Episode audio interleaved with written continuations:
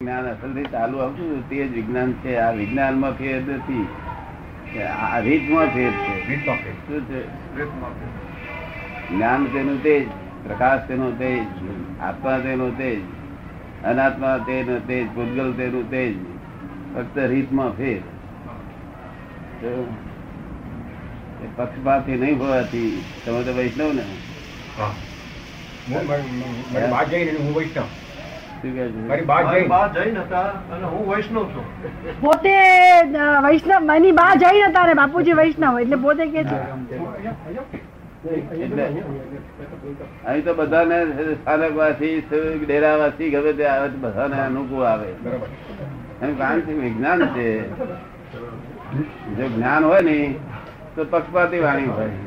વિજ્ઞાનમાં પક્ષપાતી વાણી નિષ્પક્ષપાતી વાણી હોય. એને સાદવાદ વાણી કહેવામાં આવે છે. કે જે જે વાણી કોઈ પણ ધર્મના પ્રમાણને દબાવે નહીં કોઈ પણ ધર્મના પ્રમાણને નુકસાન ન કરે. ખંડન મંડન નહીં. એ સાદવાદ વાણી કહેવાય કોઈ કોઈ કોઈ ધર્મનું પ્રમાણ ખોટું છે તો ક્યારે પણ પક્ષપાત ના હોવો જોઈએ. શું? વાણી કોને કહ્યું કોઈ પણ ધર્મ બધાના ધર્મ સાચા છે પણ એના સરખા નથી. કોઈ માણસ છે બધા સરખા છે એવું ના કહેવાય. મનુષ્યો બધા છે. મનુષ્યો બધા સરખા હોય છે? એ ધર્મ બધા સરખા નથી. સાચા બધા છે. સાચા બધા છે. અંગ્રેજો નો તો એમ એના લેવલથી છે મુસ્લિમો એમના લેવલથી છે. એ લોકો હજુ પુનર્જન્મ સમજ્યા નથી. આ લોકો પુનર્જન્મ સમજ્યા છે. પુનર્જન્મ સમજ્યા એમાં સાથે વેદાંતિ લોકોનું શોધખોળ જુદી છે. આ જૈનોની શોધખોળ જુદી છે. તો પણ બધું તીર્થંકરોનું જ્ઞાન છે આ.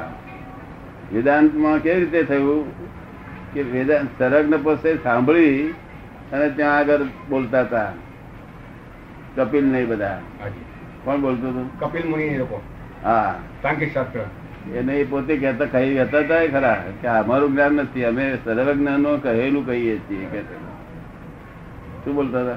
સર્વજ્ઞનું કહેલું અમે કહીએ છીએ અમે બોલતા નથી. હા. અને મનુ ભગવાનને જે સ્મૃતિ આપી હતી તે એમ કહેતા હતા કે જે અમે સાંભળ્યું હતું અને જે અમને હાલ યાદ છે તે અમે તમને સ્મૃતિ રૂપે આપીએ છીએ. તો અને કેટલાક શ્રુતિ રૂપે આપ્યું કે સાંભળ્યું એવું જ કહ્યું બરાબર ડિરેક્ટ એટલે શ્રુતિ સ્મૃતિ બધું અહીંથી આ તીર્થંકરો મારફત નીકળેલું છે. શ્રુતિ સ્મૃતિ પુરાણ બધું. હા પણ આ ફક્ત ભાગ કોને પાડ્યો? કે આ છે તે દુનિયાનો કુદરતનો નિયમ છે એવો કે હવે હું છે તે નિરામ નિરામિષ વાળા અને આમિષ વાળા જુદા જ પડી જાય. જમવા બેહાય પડી જાય કે પડી જાય? એવું આ એન મેરેજ ભાગ પડી ગયેલા એન મેરેજ કુદરતી રીતે કે આ વેદાંતિઓ ને આ જૈનો. કેવું વેદાંતિઓને એવું માનવામાં આવ્યું કે ભાઈ એ પણ આત્માને એ રીતે જ માને છે. પણ એને આ વિતરાગોને સીધા ડિરેક્ટ દર્શન ના કર્યો. વિતરાગોના શું આવેલા જે કપિલ ને એ બધા એ લોકો દર્શન કર્યા. તો જયારે આ જૈન એ વિતરાગોનો સીધો દર્શન કરવાનો સ્વીકાર કર્યો. જૈન જૈન પક્ષ ક્યાં સુધી સાચો કહેવાય વિતરાગ ધર્મ કહેવાય કે જ્યાં સુધી એમાં ભેદ પડે નહીં ત્યાં સુધી અને ભેદ પડે એટલે ગચમત થઈ ગયું. શું થઈ ગયું? પછી ગચમત થઈ ગયો. ગચમત હા. એટલે આ કે છે અમારું સાચું. અમારું સાચું. આ વાત એક જ જની છે. હા. વાત એક મહાવીરની છે બધા વાહીની જ વાત કરે છે. પણ પેલા કે આ અમારું સાચું પેલા કે અમારું સાચું. એટલે ઘર સ્વતની કલ્પના તે તે નહીં સદ વ્યવહાર ગર્ભાવતી શ્રીમદ રાજેન્દ્ર કહ્યું તે વ્યવહાર સદ વ્યવહારમાં નથી કહેતું. સદ વ્યવહારમાં નથી. બરાબર. વાત જ કેમ કરવાની રહી? એટલે આત્મા પ્રાપ્ત કરવાની જગ્યા ન આવી કે છે જગતમતી કલ્પના મારું તારું અહીંયા ઘરમાં મારું તારું હોય છે તે છોડવાનું છે તેને બદલે ધર્મમાં મારું તારું કર્યું અહીં વખત મારું તારું હોય ચાલી શકે. ધર્મ ધર્મમાં નો ચાલે. હે? ત્યાં નો ચાલે. હા ત્યાં મારું તારું કર્યું અને પાયા મજબૂત કર્યા બધા એના. હજુ મજબૂત કરે કોન્ક્રીટ ખૂબ નાખે છે. હવે બધું આ ભેદ કોને પાડ્યા છે? અહંકારીઓ ભેદ પાડ્યા કોને પાડ્યા છે? અહંકારી હોય અને જ્ઞાની પુરુષો થાય છે ત્યારે બધાને ભેળું કરે છે બધાને એ કરે છે કે આ કોઈનું ખોટું નથી. તો કોઈનો ખોટું નથી. હા. એક એક માણસને લાખ અભિપ્રાય હોય અને લાખો જ્ઞાનીઓ એક જ અભિપ્રાય હોય. બરોબર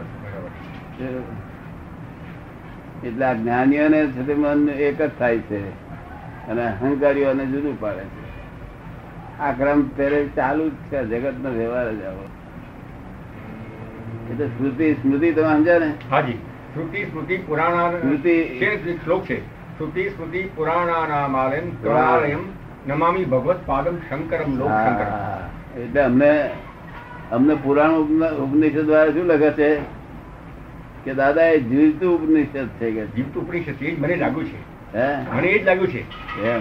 મને એ જ લાગ્યું છે. અને એ મેં લખ્યું છે મારા અનુભવમાં. જીવતું ઉપનિષદ ઉપનિષદમાં જે લખ્યું છે એ એમના વર્તનમાં છે. જેટલું ઉપનિષદ આખું બધું લખાયું એ બધું એમના વર્તનમાં માં છે. દાદાના આક્રમણ દાદાના અક્રમ મને વિરાટ સ્વરૂપ દેખાય છે. હા વિરાટ સ્વરૂપ દેખાય છે. એ મેં લખ્યું છે. અને એ વિરાટ જ્ઞાન છે. કારણ કે પ્રકૃતિ પુરુષે બિલકુલ સાવ જુદો પડી પાડી નાખ્યો. એનું એક એક અણુ અણુ સાવ જુદું કરી નાખ્યું. અને અહંકાર બિલકુલ પહેલેથી નીકળી ગયો. વિરાટ સ્વરૂપ કોને કહેવાય? છે કૃષ્ણ ભગવાને જે વિરાટ સ્વરૂપ તે બતાવ્યું તે હમાના અમારો અહંકાર પોતે પોતાના અહંકારને ડ્રોપ કરી નાખે. પોતે પોતાના અહંકારને બિલકુલ કાઢી નાખ્યો. પેલા ભાઈનું સ્વરૂપ જોઈને પોતાનો અહંકાર કે હું તો કઈ જ જાણતો નથી. એટલો બધો અહંકાર ડ્રોપ થઈ જાય. શું થઈ જાય? અહંકાર જતો જ પ્રશ્ન બનાવે છે કે દેખ એમને ભૂલ દેખાડી કે તું આ મોહ કરું છું કે આ કા તું તું તું મૂળ ક્ષત્રિય છું. ક્ષત્રિય લડવાના સ્વભાવ વાળો છું. લડવાનો સ્વભાવ ભરીને લઈને આવ્યો છું. લડવાનો છું પાછો તું. લડ્યા કરેવા નથી. અને અત્યારે તને મારા કાકા છે મામા છે અમારા ફુવા છે એ બધું તને મોહ ઉત્પન્ન થયો છે? એ મોહ તારી આ અજ્ઞાનતા છે. એટલે એમને એમને આ જે એનું પોતાનું જે સમજણ હતી ને તે પોતે સમજી ગયો કે હું કઈ જ સમજતો નથી. કે મેં છેલ્લી પ્રાર્થના અગિયાર માધ્યમમાં કરી છે એટલે વિરાટ સ્વરૂપ સમજાયું. અગિયાર માધ્યમમાં પ્રાર્થના કરી પછી ગદગદ થઈ જાય છે ને અર્જુન. એટલે ત્યારે વિરાટ સ્વરૂપ સમજાયું એમને? કે આ વસ્તુ શું છે તે? આ તો બધું તને એમ લાગે છે હું મારી રહ્યો છું. આ તો બધું મરી પડી શું? આ જગત આમ ચાલ્યા જ કરે છે. ભગવાનની પાસે આપણે કોઈ મળતું જ નથી. ભગવાનની પાસે આપણે પૂછીએ ને ભગવાન કે કે ભાઈ કેટલા સાહેબ આજ મરી ગયા છે? કોઈ મળતું નથી. આ તો એમની દ્રષ્ટિ જેની જેની દ્રષ્ટિ કેવી છે વિનાશી દ્રષ્ટિ છે તેને વિનાશી જગતમાં મરેલું તું દેખાય છે બાકી અવિનાશી દ્રષ્ટિ થયા પછી કોઈ વસ્તુ મરેલી દેખાતી નથી. એટલે ભગવાન ભગવાનની પાસે અવિનાશી દ્રષ્ટિ ની આ તો અવસ્થાઓનો નાશ થાય છે સરળ નાશ થાય? અવસ્થાનો. વસ્તુનો નાશ થતો? નથી. અવસ્થાઓનો નાશ થતો નથી અવસ્થાઓ પરિવર્તન થયા કરે. શું થાય છે? પરિવર્તન થાય. પરિવર્તન. પરિવર્તન થવું જ જોઈએ ને હંમેશા નવું હોય, જૂનું થાય, જૂનું હોય, ખવાય પાછું નવું થાય. એમ પરિવર્તન તો થવું જ જોઈએ ને. અવસ્થા પરિવર્તન થાય તેને આપણા લોકો આ નાના છોકરા કહેવાય, આ જવાન કહેવાય, આ બુઢા કહેવાય, આ મરી ગયા કહેવાય, આ જન્મ્યા કહેવાય, એ બધી અવસ્થાઓ, એ બધી અવિનાશી દ્રષ્ટિ એટલે આ બધું ભગવાનની ભાષામાં કોઈ મરતો જ નથી.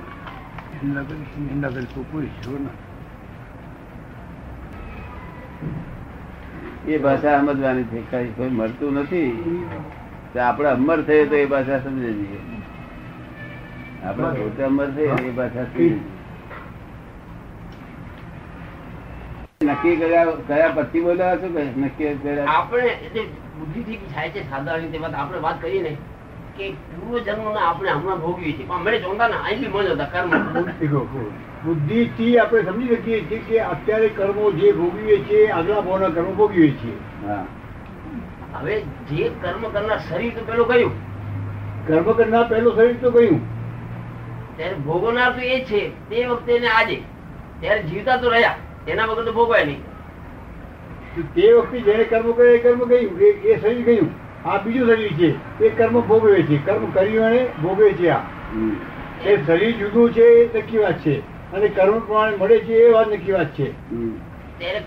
કરનાર જવાનું છે શરીર. શરીર બીજું નથી આ. ભોગનાર અને કરનાર એ જુદા છે. શરીર. તમને લાગે છે આ દ્રષ્ટિથી આંખની દ્રષ્ટિથી. આ આંખની દ્રષ્ટિથી એવું દેખાય છે તમને. જેને કર્યું છે ને તે તે જ બોલવું છે. હા એ છું. શરીર- ભોગવે છે. છે. મૂળ કારણ શરીરે કરેલું હતું આ. અને એનું એ કાર્ય કાર્ય સ્વરૂપ છે આ. તે એ જ કારણ હતું તે કાર્ય સ્વરૂપ થયું છે. શું છે? સૂક્ષ્મ શરીર પેલું જે કારણ શરીર હતું તે એક જ આ સ્થૂળ થયું એટલું જ. કારણ તેનું તે જ છે. કારણ શરીરનું આ કાર્ય શરીર એટલે શું શરીર થયું? મૂળ કારણ સ્વરૂપ જે હતું તેને કર્યું અને તે જ ભોગવે છે. બાકી એક એક બીજો ભોગવે એવું આ દુનિયાનો કાયદો નથી. એટલે આ મળતા તો નથી નક્કી થઈ ગઈ હે? શરીર એ મળતા નથી. એટલે જીવતો તો રહ્યો જ. એટલે જીવતો તો રહ્યો જ. છતાં ભય લાગે છે મરી જશું. જીવતો તો રહ્યો છતાં ભય લાગે છે મરવાનો. હા ભાઈ લાગે છે. એ ભય કેમ જાય? એ ભય કેમ જાય? શું નામ આપનું? મારું નામ જમનાદાસ. જમનારાસ આ શરીર આ જમનાદાસ કે છે. આ શરીરને જમનારાસ કહે છે. હા. એ તો અમે જમનાદાસ કહીએ છીએ. પોતે તમે તમે પોતે માની લીધું છે જમનાદાસ એવું માની લીધું છે નહીં? ઓળખે છે બધા જમનાદાસ તો મારે હાથ કેવું પડે? જમ ઓળખે છે બધા જમનારાસથી મારે હાથ કેવી પડે ને? પણ એ તમારે કહેવાનું ખરું કે ભાઈ હું જમનાદાસ છું પણ તમે પાછું માની લીધું નથી ને એવું? હું જમનાદાસ છું એવું? સમજુ છું છતાં વ્યવહારમાં છું. છતાં વ્યવહારમાં એમ ચાલે છે. હા. જો તમે જમનાદાસ નથી તો તમે કોણ છો? એક નક્કી કરવું પડે.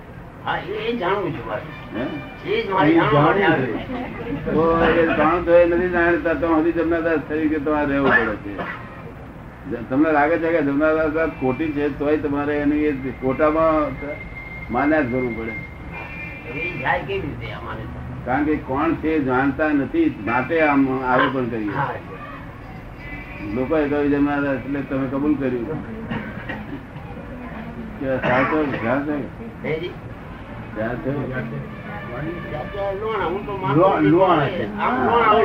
હું લુહાણા છું. એ પણ લોકોએ લોકોએ કહ્યું કે લુહાણા છે એટલે આપણે માની લીધું કે છે. તો કઈ કોઈ નાતી જાતિ કે જો હતી નથી આપવું પણ છતાં પોતાનું સ્વરૂપ જાણે નહીં હોવાથી આ બધી મુશ્કેલી ઊભી થઈ ગઈ. જો સ્વરૂપ જાણે તો છુટકારો થાય. એના માટે આખું જગત ના તમામ શાસ્ત્રો લખેલા છે. પોતે કોણ છું એ જાણવા માટે બધું લખેલું છે. અને તે જાણવાનો એનો જો દર્શન એનું દર્શન પ્રતિથી બેસી જાય. કે હું કોણ છું એ પ્રતિથી બેસે? પછી જાગૃતિ બેસે લક્ષ બેસે પછી અનુભવ થાય. તારે મનમાં આ ભય ભય બધા ત્યાં સુધી ભય જાય એટલે વિતરાગતા આવવી જોઈએ. વિતરાગતા. શું? આ તો ગજરું કાપે તો તરત મેં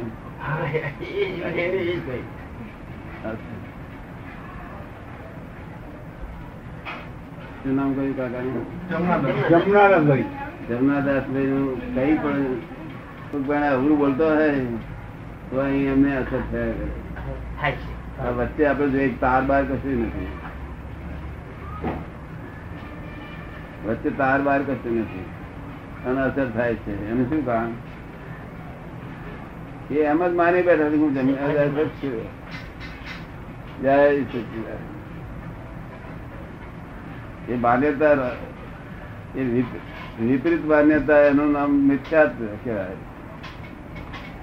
વિપરીત માન્યતા એનું નામ મિથ્યાત્વ જય સચિદાનંદ. સચ્ચિદાનંદ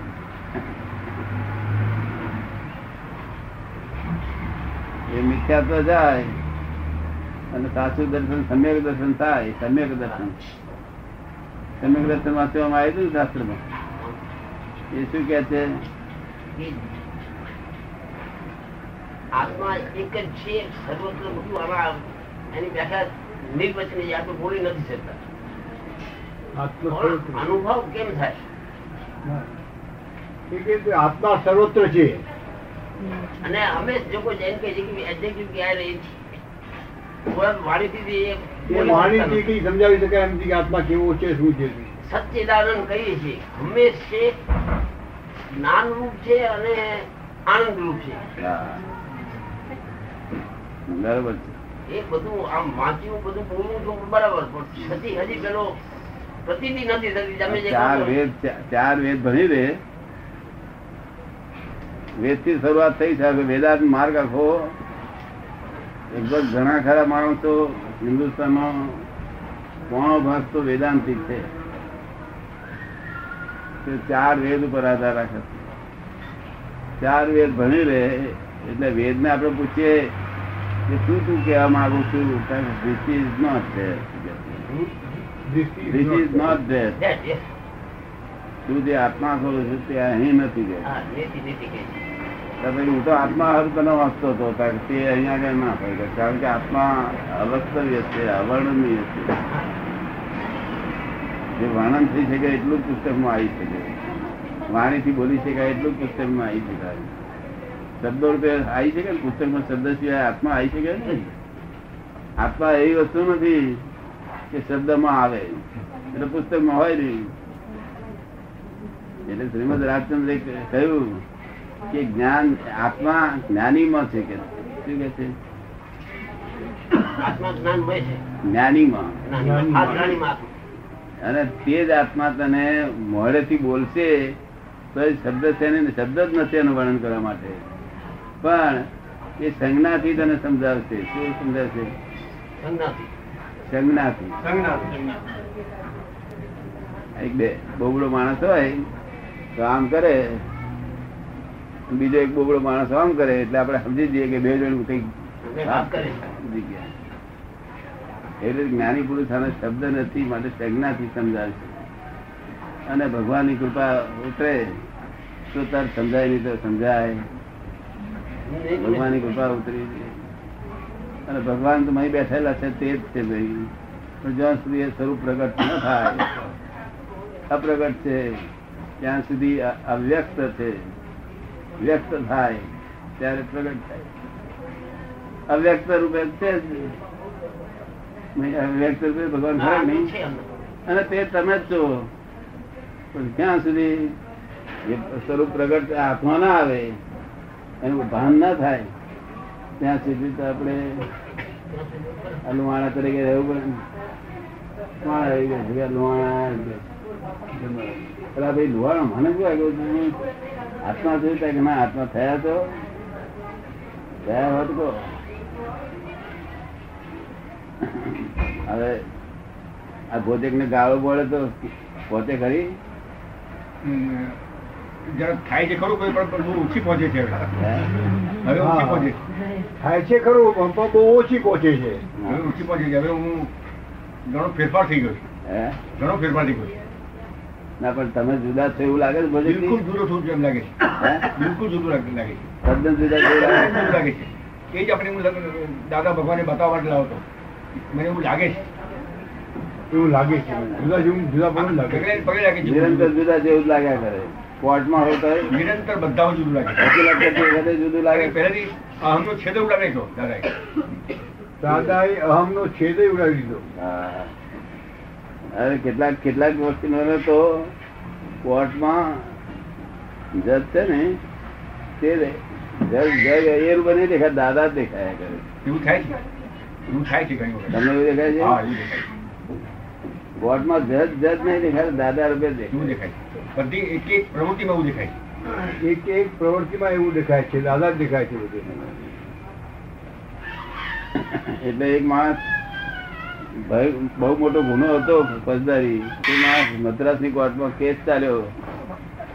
આપડા એના હતા. સ્થિતિ સ્થિતિ જરા નરમ હતી. કે રોજ આટલો બધો ખર્ચા ભોગવી ના શકે. તે ત્યાં આગળ ગયા ત્યાં મદ્રાસ બે મહિના રહ્યા.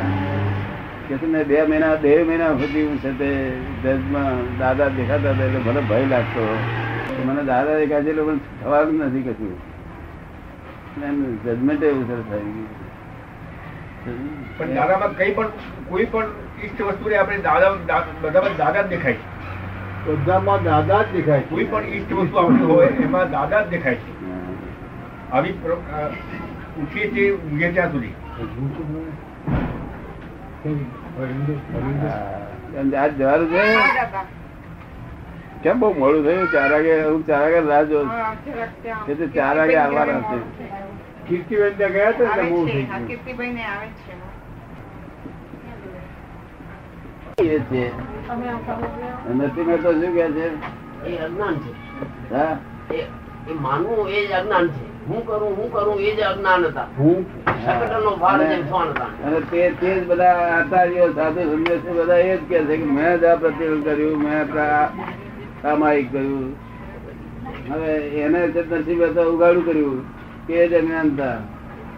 અજ્ઞાનતા ફોટો પાડવો પાડી દો કે છે. શું કહે થોડું લઈ જાય. થોડું લઈ જાય જી કરી આપું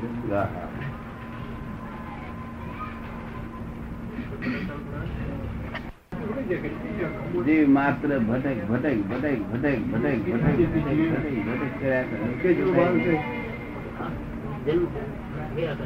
પણ તે પાછું અવ્યવસ્થિત નહીં. ગોટાળ્યું નથી આ. બિલકુલ વ્યવસ્થિત છે? આ ગોટાળ્યું નથી ચોરાશી અવતારમાં ભટક્યા છે ચોરાશી લાખો નિયમો તો ગોટાળ્યું નથી. વ્યવસ્થિતપણે નિયમ પૂરો. ગોટાળ્યું ક્યાં થાય છે? કે આ માણસમાં આવે ત્યાર પછી ગોટાળ્યું થાય છે. બધું બધું વ્યવસ્થિત છે.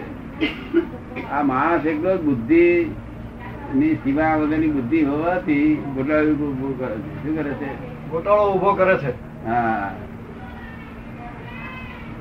સીમા વગરની બુદ્ધિ છે કેવી છે? સીમા વગર હા બીજા બધા તો સીમાની પૂર્વક અને અમે જરૂરિયાત પૂરતું યાર ખબર છે ને? હા. અમને ગોટાળા ઊભો કરે છે. એમાંથી કે છે કેમ આ આ જાનવર બાનવર કોઈને જ્ઞાન દેવું નહીં પડતું શીખવું નથી પડતું. એમને કશું નિમિત્તની જરૂર પડતી નથી. અમને કેમ જરૂર પડે છે? કે અમને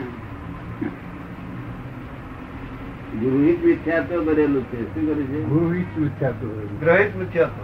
હા ગ્રહિત મિથ્યાત્વ ભરેલું છે. શું કરે છે? ગ્રહિત મિથ્યાત્વ. આપને સમજાઈ ગયું છે. ગ્રહિત વિદ્યા તેને કે સમજી ગયા? ખોટી માન્યતા. ખોટી માન્યતા. ના જ્યાં ગયા તો તો એની માન્યતા આપણે હંગરીને એક્સેપ્ટ કરીને એ મિથ્યા કર્યું. ભરીશું ભર્યું શું માલ શું કર્યો? જ્યાં ગયા ને ત્યાં એનું સાંભળ્યું. અને ગ્રહ. ગ્રહણ કર્યું. એમાં ચોટ્યું એનું આવરણ ચોટ્યું. એટલે ગૃહિત મિથ્યાત્વ કહેવાય.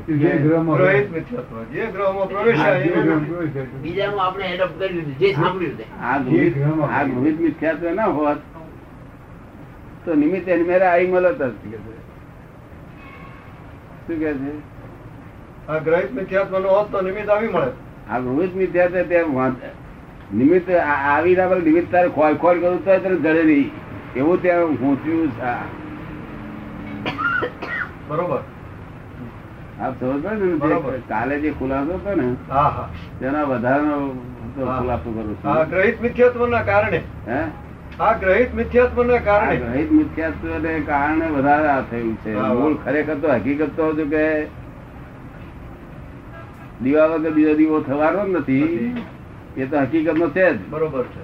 પણ એટલું બધું દબાણ કરવાની જરૂર નથી. નથી. શાસ્ત્રકારો પણ શાસ્ત્રકારો સમજી ગયા છે કે આ મનુષ્યમાં આયા પછી ગ્રહિત મિથ્યાત્વ થાય છે. માટે આ મેન જરૂર આની જ છે એમ એવું દબાણ મૂક્યું પછી. શું થયું? હા. મેઇન જરૂર આની છે એવું દબાણ મૂક્યું. એવું કાલે કપાળ વાંચેલું છે વાંચ્યું બધું કે જ્ઞાની ની પ્રાપ્તિ જ્ઞાની છે. વાંચ્યું. અને અજ્ઞાની પાછળ પીછો છોડતો. નથી. હા. એટલે આ પેલું મિથ્યાત્વ હોય ને તે તો કોળું હોય મિથ્યાત્વ એટલે એનું વાર જ ના લાગે તબિયત થતા. ગ્રહિત મિથ્યાત્વ જાતું નથી. આ ગ્રહિત મિથ્યાત્વ નીકળતું નથી નીકળતું નથી. તમે શું સમજ્યા એ બરોબર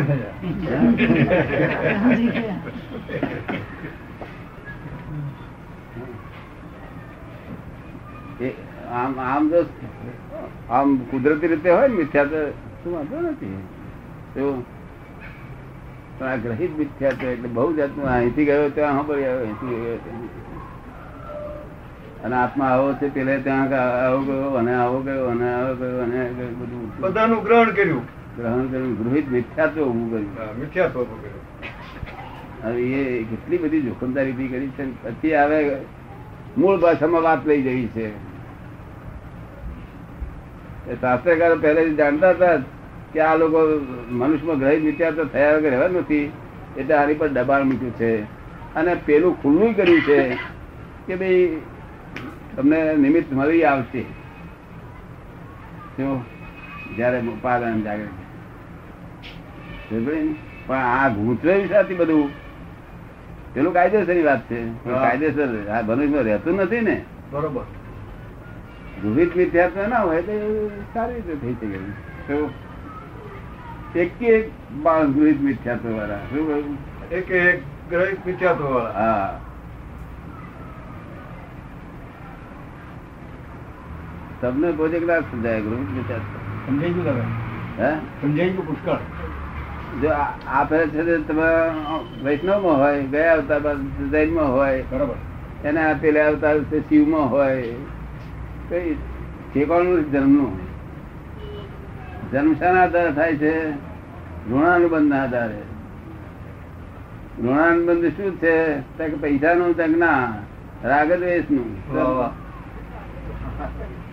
બરોબર. એટલે મુસલમાન જોડે દ્વેષ થયો છે રે તો આવતા જ નથી આ તો અને રાગ થયો છે તો અવતાર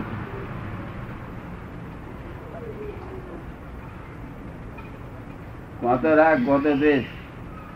એનાથી ઋણાનું બંધ બંધાશે. તો દ્વેષ તમને છોડશે ગઈ નહીં છોડે. એ તો આગળ અવતાર લઈને પૂરો કરી આવવું પડશે. અવતાર લઈને પૂરું પૂરું પડશે. જૈનમાંથી મુસ્લિમો થાય એવું બને એવું આ તમને સમજાય છે વાત? બરોબર સમજાય છે. અને મુસ્લિમ મુસ્લિમ મુસ્લિમ પાસે જઈને થાય. હા. કુદરતી મુસ્લિમ નહીં. આ ખરેખર રેગ્યુલર મુસ્લિમ નહીં. પણ જે અહીંયા મિક્સર સ્વરૂપે આવ્યા છે ને જ્યાં ઉનાળો બંધ છે ને તે બધું થવાનું સંજોગ ખરે ને એવા એવા પારસી જોયા કરતા હિન્દુઓને છે તે બાજુ મૂકી દે એવું ધર્મ સમજે વાહ, વાહ.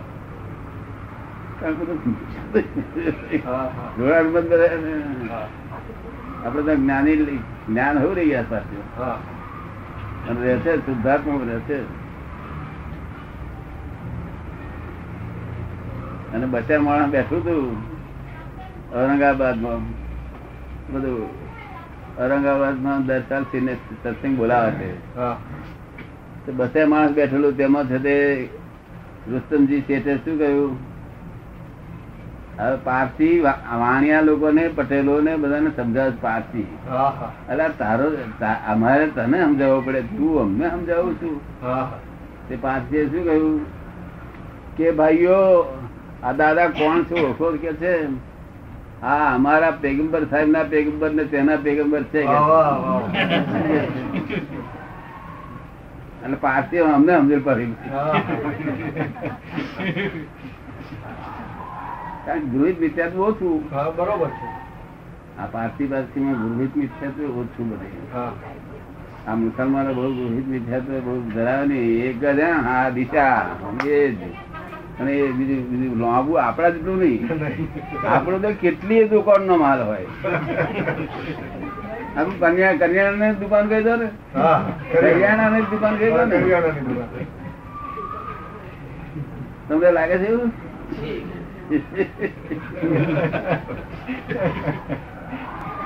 એટલે આવી સ્થિતિમાં પામવું તો જ્યાં સુધી પ્રત્યક્ષ જ્ઞાની ન મળે ત્યાં સુધી એનો ઉકેલ આવે. નહીં ગૂંચાયા કરે વધારે ગૂંચાયા કરે. જેમ જેમ મહાવીરની આજ્ઞા પાડે ને તેમ કસાય વધારે થતો જાય. ગૂંચવાડામાં પડતો જાય. ગૂંચવાડામાં પડતો જાય. ભગવાનની આજ્ઞા પાડે તેમ વધારે કસાય ઊભા થાય. એવું એક ચેતના સમજ પાડી તે બહુ કસાય જબરદસ્ત કસાય. મને કહેતા, શું હશે કે મને આટલો બધો કસાય થાય છે? આ રોજ નિરાશર શું કરો છો? ચોરિયા કરું છું? કંદમૂળ નથી ખાતો કરતો આ ભગવાનની આજ્ઞા છે ચોરિયાર કરવાની કંદમૂળ ખાવાની કંદમૂળ નહીં ખાવાની. પણ તે મોક્ષ માર્ગીને કહ્યું છે. શું કહ્યું છે? મોક્ષ માર્ગી માટે. આ સંસાર માર્ગીને કહ્યું નથી. બરોબર. અને તમે તો સંસારમાં ધંધા મારો ધંધામાં જ પૈસા કમાવામાં જ પડ્યા છે. ક્યાં પડ્યા છો? પૈસા કમાવામાં. એટલે આ બે જે ભગવાનની આજ્ઞા છે ને તે મોક્ષ માર્ગી હોય એટલે જેને મોક્ષ તરફ જવું હોય. એના હેલ્પિંગ છે. બરોબર છે. અને આ બાજુ જશો તો આ ભગવાનની આજ્ઞા પાડશો એ નુકસાનકારક થઈ પડશે કારણ કે બટાકા અને એ છોડવાથી શું થાય? મેં જાગૃતિ વધી જાય. શું વધી જાય? કંદમૂળ છોડવાથી જાગૃતિ વધી જાય. આ જાગૃતિ વધારે મિથ્યા છે આમ આમ થતો મોક્ષ માગે રસ્તે બહુ જરૂર અને સંસારમાં જાગૃતિ વધે. હા તો વધુ પાપ કરે. ના તે એ છે તે દુકાનનો બધું એને યાદ રાત્રે હું યાદ આવ્યા કરે. એટલે પછી કે બૂમો પાડે મારે ઊંઘ નથી આવતી. અને હું બટાકા ખાવા મળે કાલથી જો ઊંઘવું હોય તો જીવવું હોય તો. નહીં તો ભગવાન માર્ગે ચડી જાય. આ આ છોડી દે. કારણ કે જાગૃતિ લાવનારી ચીજ છે આજે ચોરિયાર કરવું. ચોરિયાર રાત્રે કરવું? હાજી જાગૃતિ લાવનારી ચીજ છે.